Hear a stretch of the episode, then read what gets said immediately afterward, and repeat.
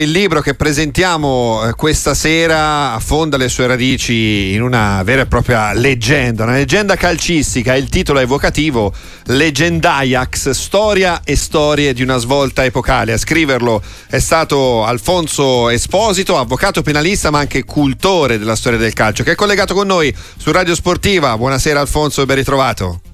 Buonasera a voi e a tutti gli amici sportivi all'ascolto. Come nasce intanto l'idea ecco, di narrare le gesta dell'Ajax, una squadra mitica, leggendaria? Il titolo poi l'abbiamo già detto, è decisamente evocativo di quello che si va a raccontare, però ecco come nasce la passione anche per eh, raccontare una storia così importante, così bella se vogliamo.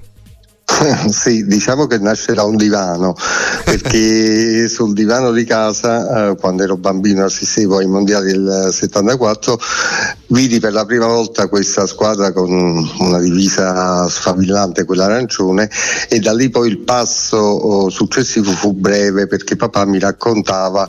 di queste, delle imprese dei, di alcuni degli elementi di quella squadra dell'Oranda che appunto compotevano l'Ajax, poi papà era tifoso interista e aveva sperimentato sulla sua pelle la devastante bellezza di quell'Ajax che proprio all'Inter strappò una Coppa dei Campioni, una finale dove Cruyff praticamente fece ammattire eh, Oriali, un giovanissimo Oriali e da lì nacque poi tutto l'interesse per una squadra di club che eh, trasfusa in buona parte nella selezione nazionale avrebbe poi cambiato il corso del calcio. Dici Ajax, quel tipo di Ajax e anche sì, quel sì. tipo di Olanda e pensi subito a due nomi, eh, Michels e, e Cruyff, però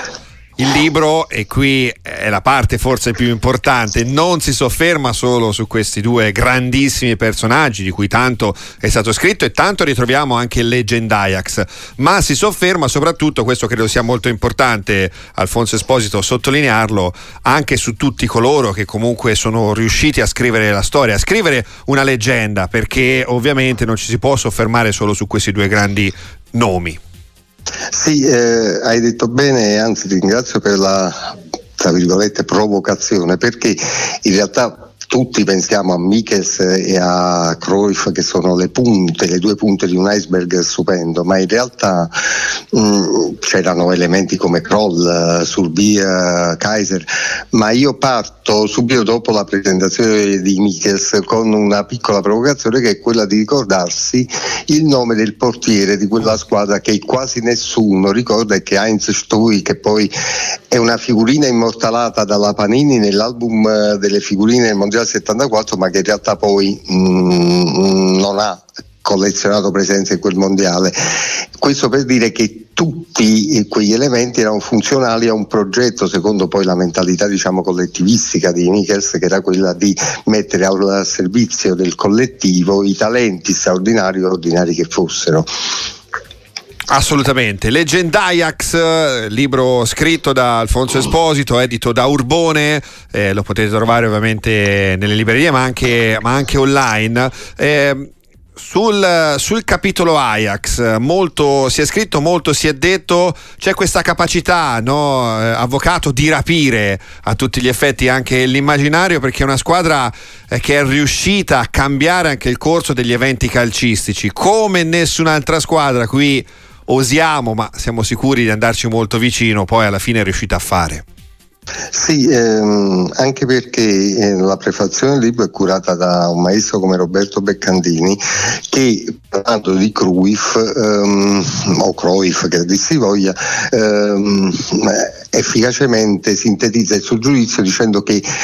ha simboleggiato un epifenomeno, un fenomeno che ha avuto la forza di cambiare il corso del calcio moderno, tant'è vero lui definisce Cruyff il padre del calcio moderno, perché ha travolto convinzioni e convenzioni radicate nell'epoca, basti pensare anche all'assegnazione dei numeri di maglia che non andavano più dal canonico 1 all'11 ma cambiavano, quindi era possibile per esempio appunto vedere un Cruyff col 14. Vero, sì. e, e, anzi se mi permetti volevo anche evidenziare un aspetto, In, nel capitolo proprio dedicato a Cruyff cerco di affrontare un quesito che in tanti se ne sono posti, quello del chi fosse il più grande tra Cruyff, Pelé, Maradona e Beccandini inserisce anche di Stefano. Eh. In realtà è un falso quesito perché dipende dalla prospettiva, dall'angolazione dalla quale si risponde. Se la genialità è declinata come puro istinto, viene quasi for- gioco forza fare il nome di Pelé, ma se guardiamo alla genialità come capacità creativa di soluzioni inimmaginabili si pensa a Maradona, ma se poi pensiamo a chi ha cambiato il corso degli eventi calcistici il nome è uno solo Cruyff.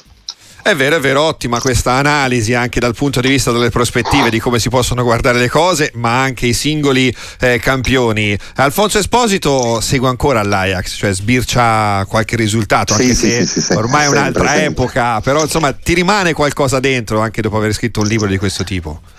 Sì, rimane eh, una speranza, quella di, tornare a vedere eh, un vivaio che era fertilissimo e che penso ancora lo sia pensiamo agli ultimi um, esemplari tipo Franchi De Jong che gioca nel Barcellona, eh, sfornare nuovi talenti ma soprattutto vedere rifiorire una mentalità che era quella eh, tipica dell'Ajax degli anni 70, cioè una mentalità che fosse capace di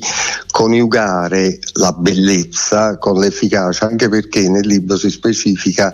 un aspetto che forse eh, si trasforma in equivoco. Quell'Ajax era bellissimo a vedersi, ma in realtà lo dice bene sia Svart, lo ripetono anche altri interpreti, a me che si interessava il risultato, uh-huh. però era capace poi di coniugare quella efficacia straordinaria con una bellezza incomparabile. E allora Legend Ajax, storia e storia di una svolta epocale, edito da Urbone, scritto da Alfonso Esposito, che noi ringraziamo per essere stato qua con Grazie noi. Grazie avvocato, appuntamento alla prossima.